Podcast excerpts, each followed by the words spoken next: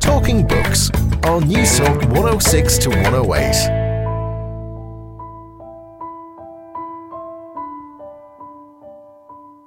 the book, in a way, is is a, is a futile attempt to you know connect with him around this around you know this something that's been so central to my life, poetry. I didn't set out to make it that, um, but I think in the course of writing it, it just became clear that you know one of the people I would have most loved to talk to about all this was my dad, and he was gone, and that in a way that's always the position poets are in. They're always talking to someone who's not there, trying to reach across the the, the expanse of the page or time or something to connect with another person. But in the moment of writing, poets are so alone.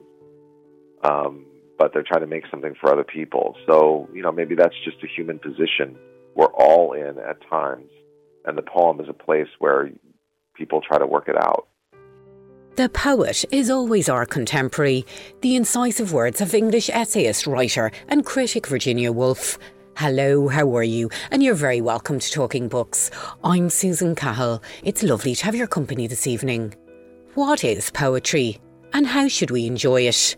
Well, on tonight's show, we're going to unpack those questions with American poet, writer, and editor Matthew Zapruder, whose latest book, Why Poetry, has just been published by CCC Publishing, where Matthew argues it's a powerful thing when a poem finds its way, directly or otherwise, to the biggest issues in our social lives. Yet even the greatest poets can stumble when they start to bend their poems to a political purpose. Matthew goes on to state good poets do not deliberately complicate something just to make it harder for a reader to understand.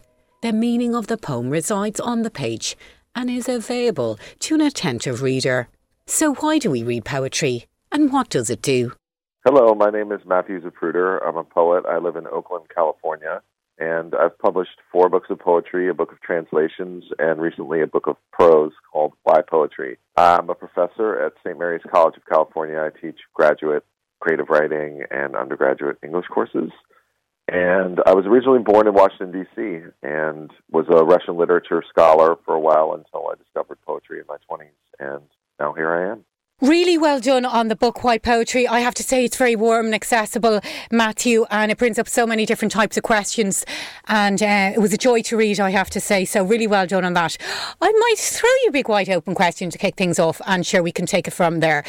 Do you think poetry can save us in some way, or is that a bit ridiculous to even ask that question? no, it's not ridiculous.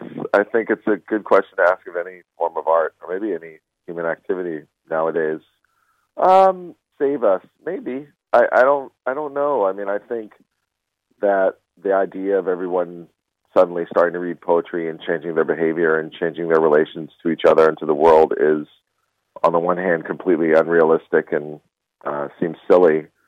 But on the other hand, you know, when I do um, read poetry with people or teach poetry, and in my own life, having read poetry, I have felt a significant change in my relations, and so for the better. So I think I have mixed feelings about that as I do about most things.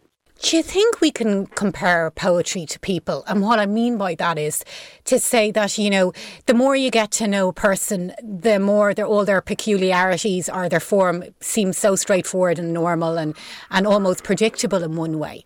And that you, we develop a comfort within the knowledge. So do you think we could apply that um, to poetry? I do. I think it's a good analogy. Uh, the poet W.H. Auden once wrote um, that a poem is a kind of pseudo person.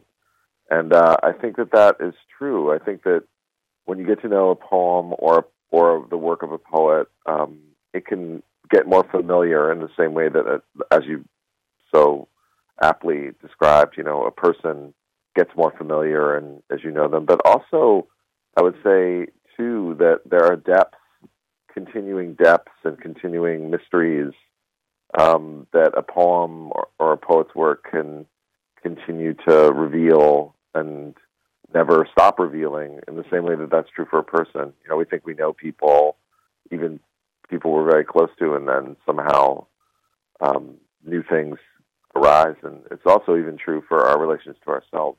You've entitled the book Why Poetry, but before we get on to the why, I think it's important looking at the what. like, uh, what exactly is poetry? Because some people it's words on a page, other people just find it a bit stuffy and ambiguous. And then for other people, it's performance and it's spoken word. So, what is poetry to you? Well, that's a that's a good question, and I think um, that for me, the title in a way answers that because I, you know, I've been a poet now for you know twenty plus more years and been teaching it and writing it. I'm also an editor at a publishing house, and I was an editor for the New York Times Magazine. I mean, I've I've read and worked with a lot of poetry and poets as from the outside and also from the inside, of course, making it myself. And one thing I definitely can say is that um, it's what poetry is is continually changing and surprising me, and I'm I'm coming across always new forms of it. Um, so it's very hard to say what it is. Um, and one thing I think we can all agree on is that it has something to do with language. Um, it's it's it's some kind of use of language in a way that is not usual or not or not the way we usually use the material. But the title, coming back to the title, um, I thought I thought about this a long time, and what occurred to me is is that maybe what isn't the best question. Maybe why is a better question in the sense that poems are the use of, of this familiar material language, but for a different purpose than we usually use it for. So, so why do we make poems? Why do we read poems? Why do we go in search of poetry? Is is is a question that will lead us to more interesting answers than simply what it is or isn't um, which you know you could just talk endlessly about that and never really understand it.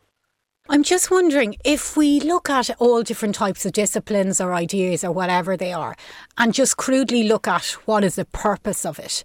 In some way, are we missing the beauty and the um, and the kind of the spirit in it all?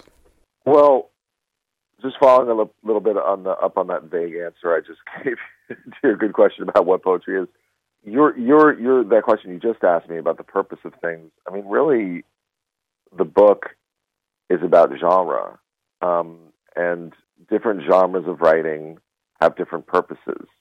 Um, we write a newspaper editorial to do one thing, and we write a sermon to do another thing, and we write a novel to do a, a different thing, and poetry we write to do something else a different thing than all those things do. And so your question is sort of saying, well, it reminds me of that famous line from the Wordsworth poem, We murder to dissect, you know, which is like this idea that if you talk too much about something or tear it apart too much, that you'll kill it.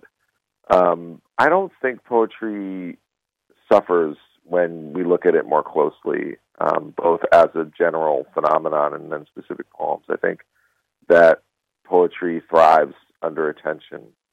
And the problem, really, with most discussions of poetry that I read or hear is that people aren't being specific enough about it. They're being too general and too, um, and they're saying a lot of things, but they're not actually looking enough at the poems themselves.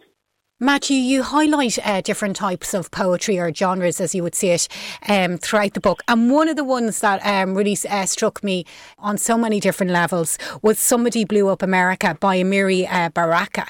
Can you tell me about, about that poem? And I might get you to read from it because it is an astounding piece of poetry.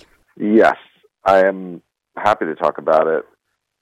So, this poem was written by the very well known late uh, American poet Amiri Baraka, African American, um, and he at the time was poet laureate of New Jersey, I believe, and this was written after 9, the 9/11 attacks in New York, um, and it's a very, it's kind of a long, uh, ranty, um, angry, confused poem that takes those events and sort of expands the idea of America being blown up into these into this symbolic uh, idea of the whole country being in crisis and under attack. But from from where? From whom? Where, what's the source of all this um, of all this chaos and upset and and uh, disappointment and the difference between the American ideals and the actual reality of life in America, whether that has to do with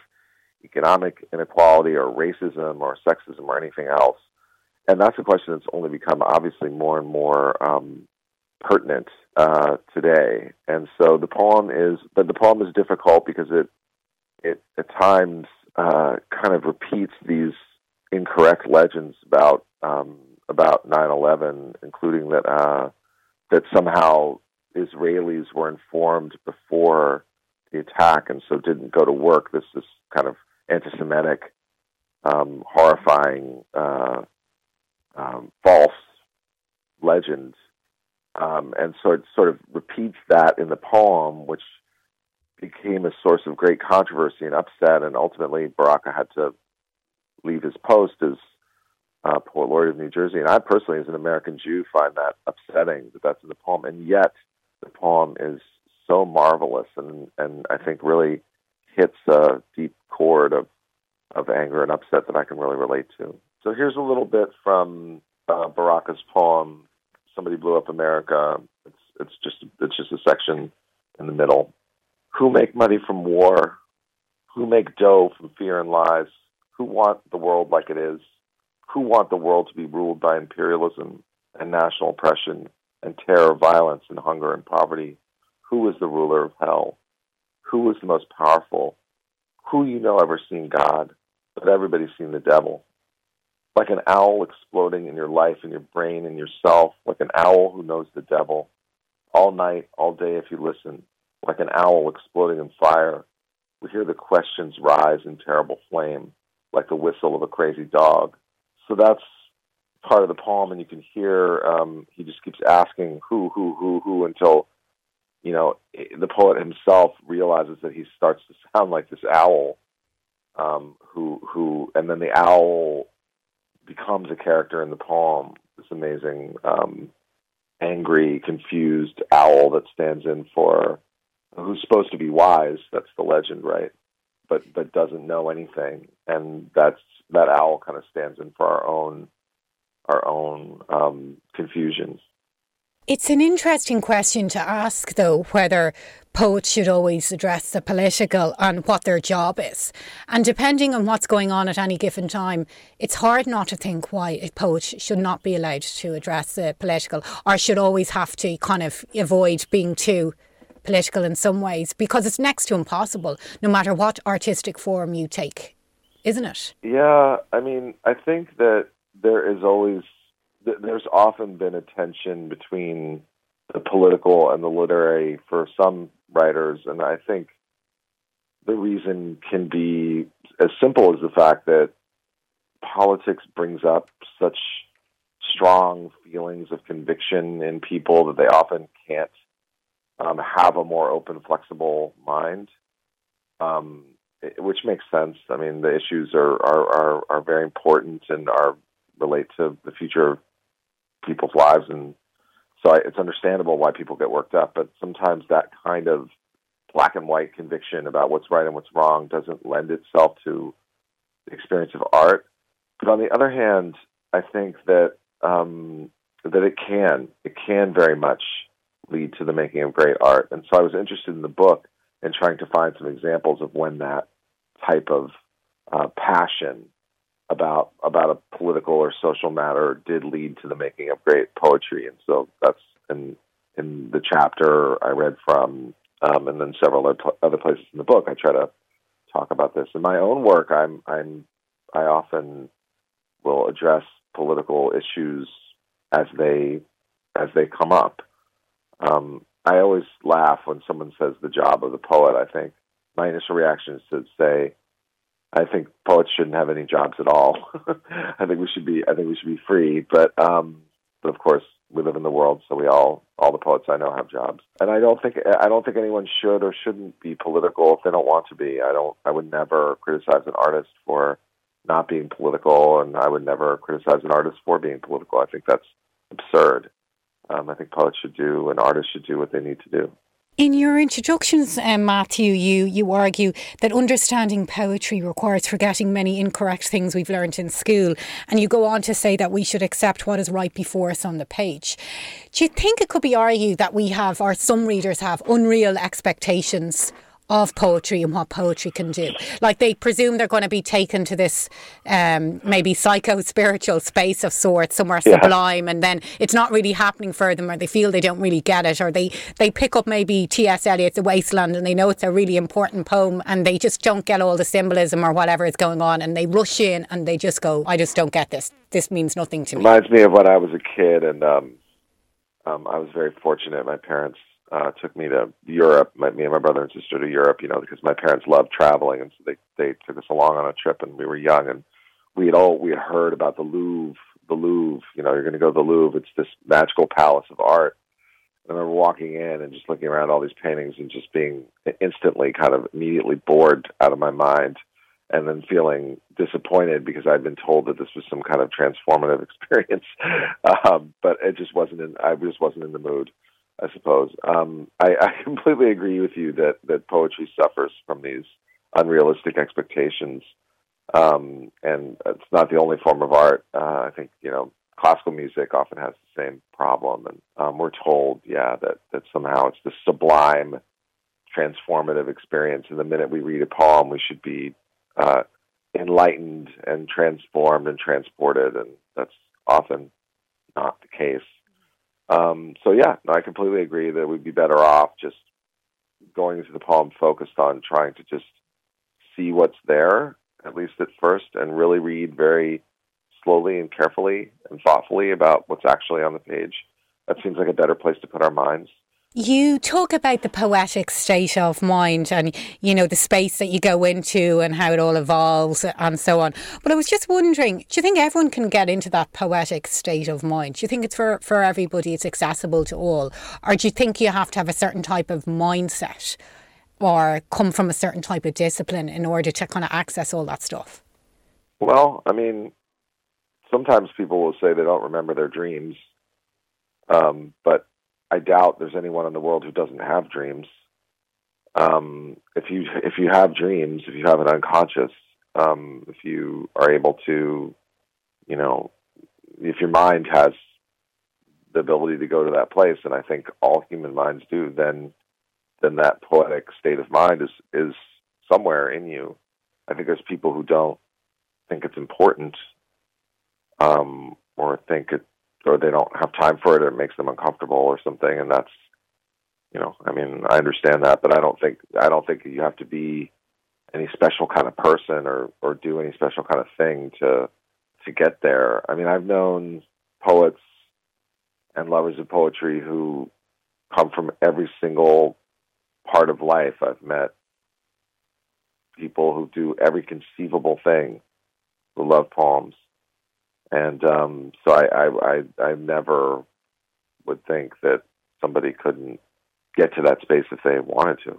They just need to find the right poems. Yeah, I loved your um your your chapter on negative capability. I think it was Keats who who coined the term. He believes something on the lines of that the poem is also a place to remain in what he called half knowledge, and it's a lovely idea, you know, to, to come at life from that kind of position of half knowledge and always knowing and always wondering.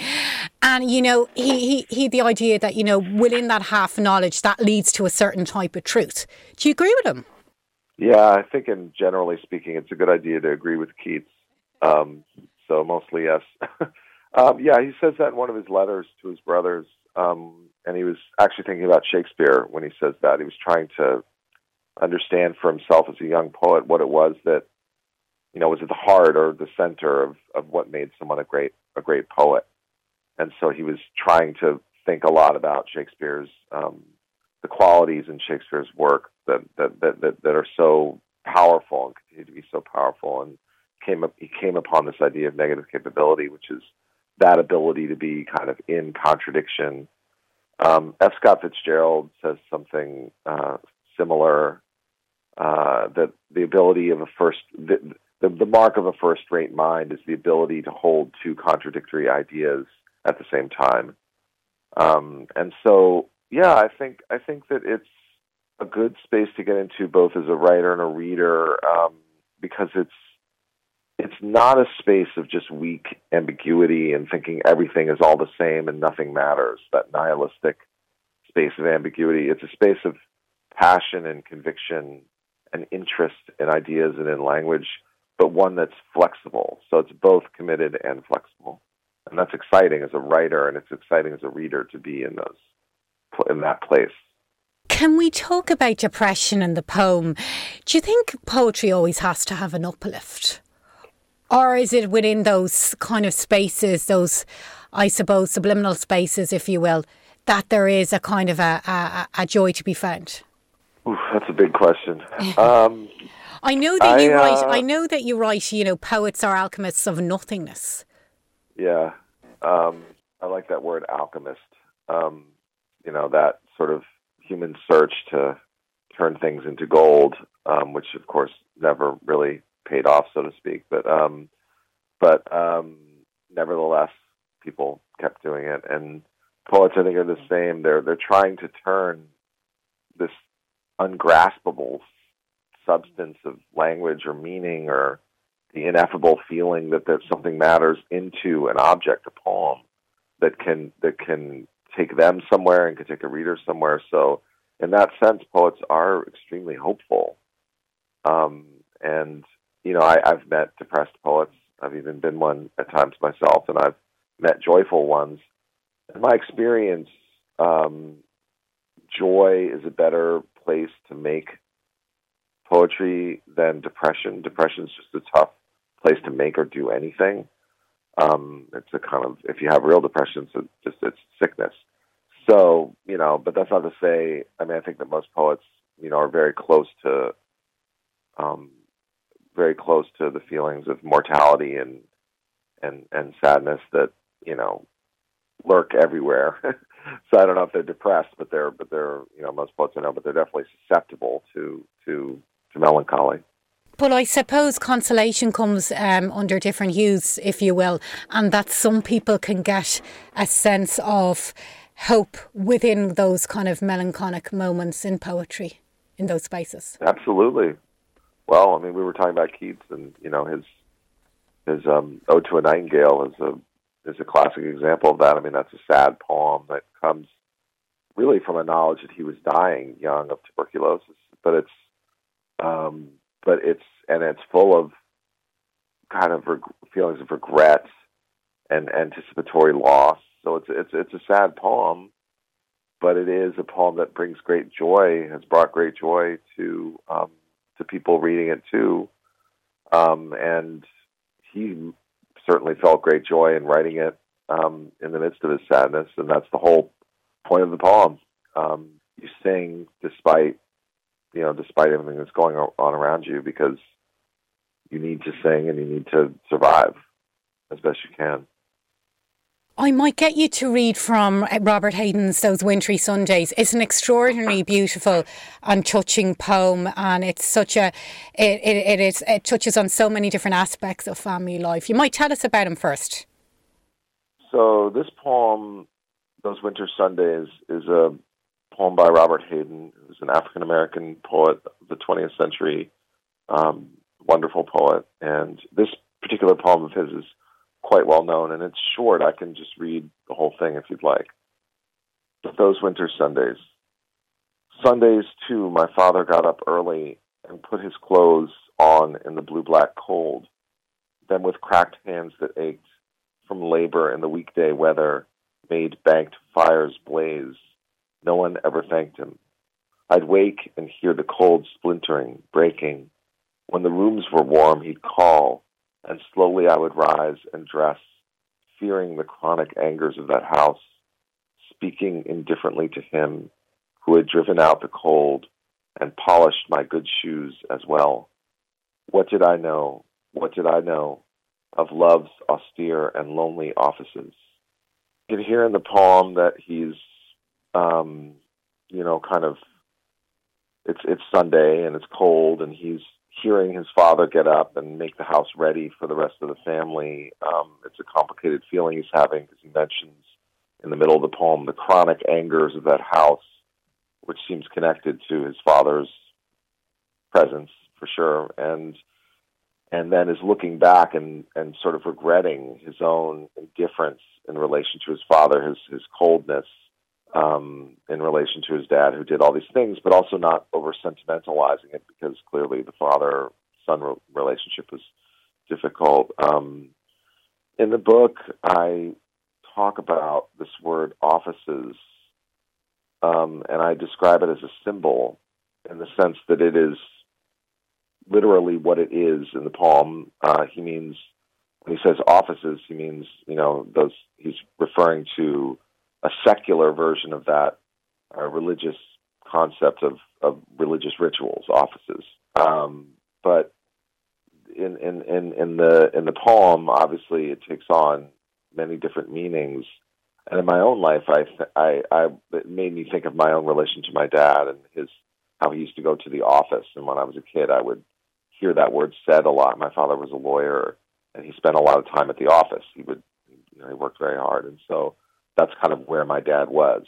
So when I read this poem and I read the end of it, love's austere and lonely offices, and because it's a poem about fathers and sons or a father and a son, it just resonated so deeply with me and my own experience, even though my life is very different from Hayden's. I didn't grow up poor and obviously didn't grow up African American um, and grew up in a different time in a different place. But yet, I love how poems can just almost reach out when it's the right poem and connect with a person's experience. Of course, this poem was for me, and it might not be a poem for other people, or it might not resonate so much. But there are those poems waiting for each person, and the, and what's waiting in them is not only the experience; it's it's the words themselves.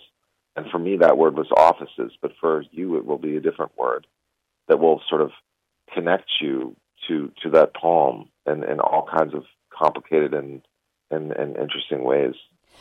I suppose it's all about symbolism, really, isn't it? Yeah, well, that's a difficult word, uh, symbolism, because on the one hand, it can mean um, it can mean you know this kind of awful way we're taught in school that that that you know that all the things in the poem or some of the things in the poem really quote unquote really mean something else. They're symbols for something else, which is uh, you know absurd and just not how poetry works. But we're but we're taught that all the time. So so part of what happened was is when I was writing the book, I thought I want to I want to argue with that idea. I want to I want to you know dispel this way that we're taught um, to read poetry as if the words in it don't really mean what they say. Um, but as I thought about symbols and symbolism more and read more and researched more, I realized there's this other meaning of the symbol, this way that uh, you know things can like uh, resonate into the unknown. They can well, or like that word offices that I was just talking about. It can it can mean what it means, but it can also be far more resonant and far more more more significant. And so that that's sort of how I started to think of the symbol as being as being you know that that that kind of symbolic meaning I think is central to poetry. When I was thinking about that um, that idea that we're taught that you know the words sometimes mean something different. Um, I was I have something in the book um, that's a quote from the the Makar of Glasgow. Um, so Makar is like sort of a it's an old Scottish term for poet laureate, and so her name is Liz Lochhead, which is a, seemed like a great name for a Scottish poet laureate, um, Liz Lochhead, and she says this: the way poetry is taught at the moment is absolutely appalling. They teach poetry as a problem rather than a joy, and that's disgraceful. It's clear that even teachers think poetry is a code. I have been asked by a boy who emailed me once, when you wrote that poem about the bull, what did you really want to say? His education had allowed him to get the misapprehension that a poem is a code trying to get a message across. And some people so, could find that code very, uh, you know, overcomplicated and uh, a bit woolly and unnecessary, and it doesn't have to be so.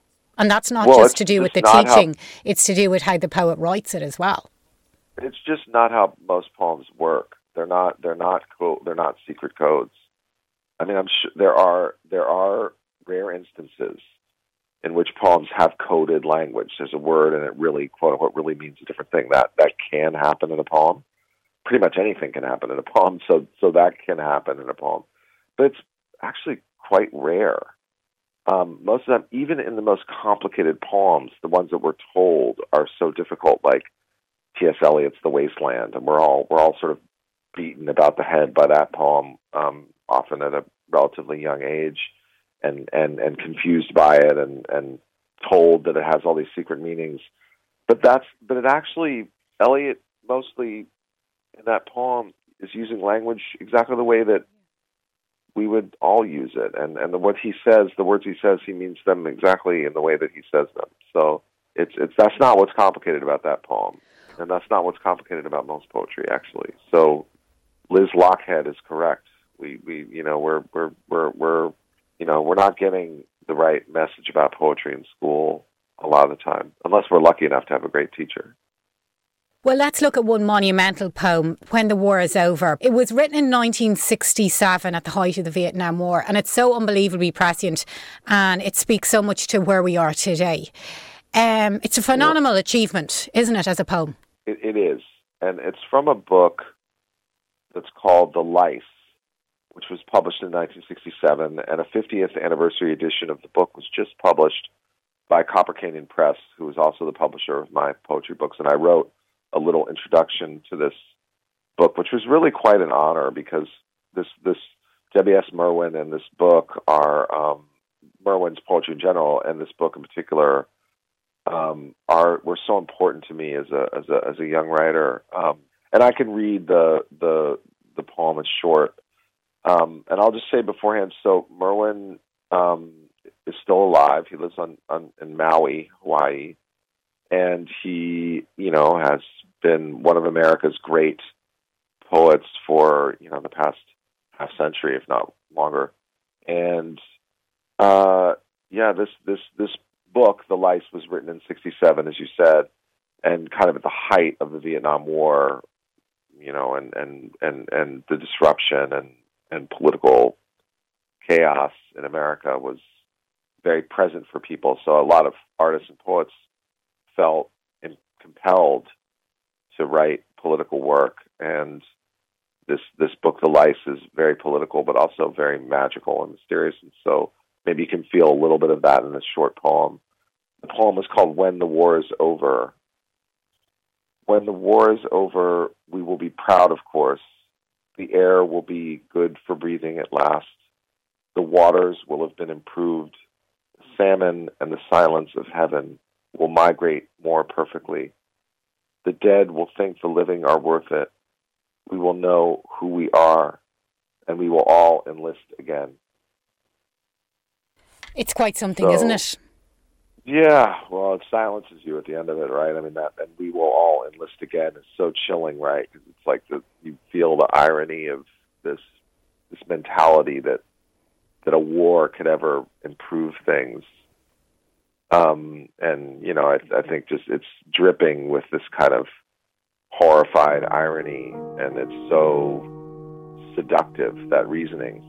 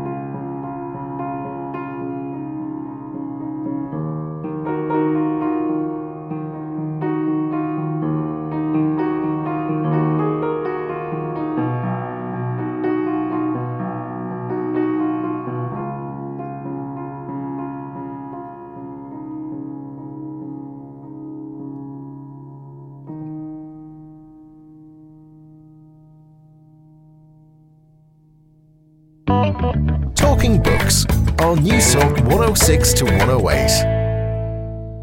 And you're very welcome back to Talking Books.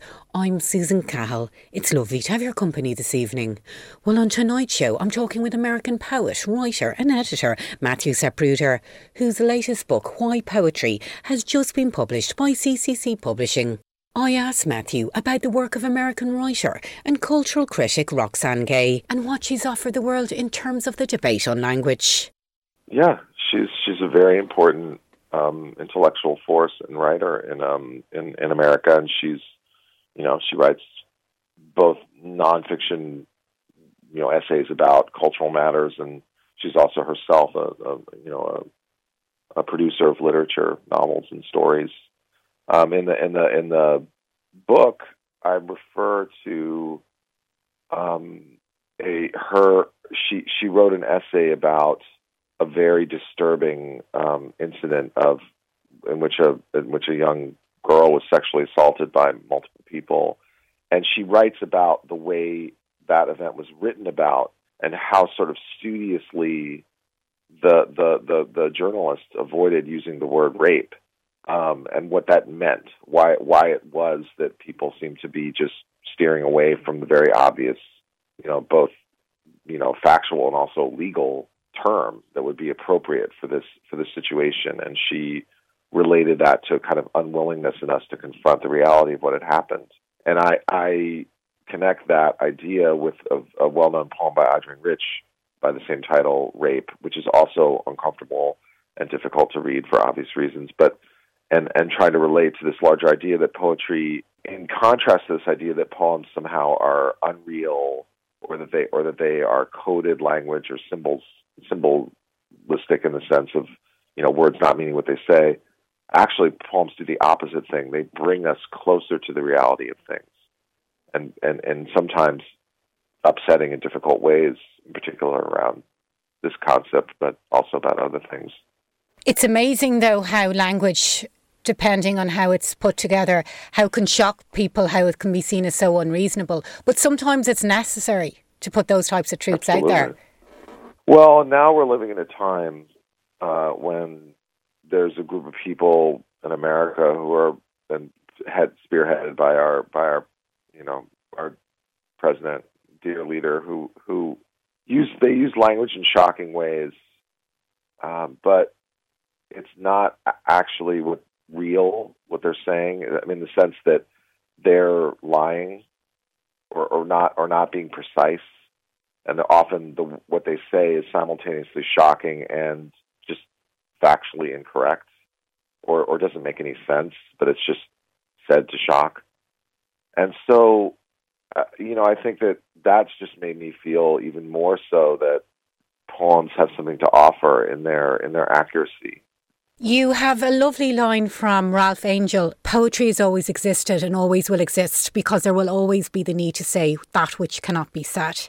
It's gorgeous, isn't it? Uh-huh. It is. I heard him. I was in a.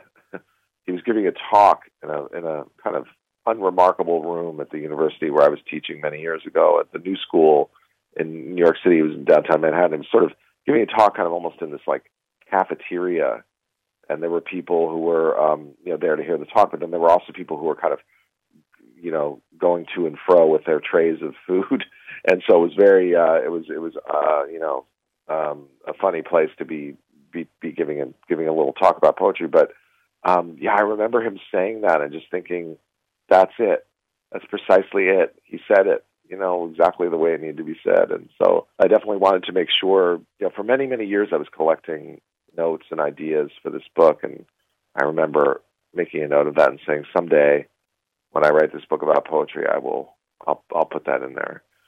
You dedicate the book to your dad, and at the end of the book, you've kind of some lovely uh, biographical bits, some very personal, intimate bits about when you were writing the book and your dad um, got very unwell. And um, there is a lovely part when you talk about how your dad came to poetry quite late in life. And there's a lovely passage when your dad was at a poetry reading with you, and you know he um, he fell asleep and then he kind of woke up again. And he, he wrote you a lovely email, and it actually made me cry. I thought it was just it was just so beautiful. And he, he wrote you something saying, "Am I hooked and unable to grow, or just enjoying myself? Love, Dad." It was a lovely moment in the book, and you don't normally get that type of stuff in books. But then when you're dealing with the expanse of poetry, um, that that's that's the joy, really.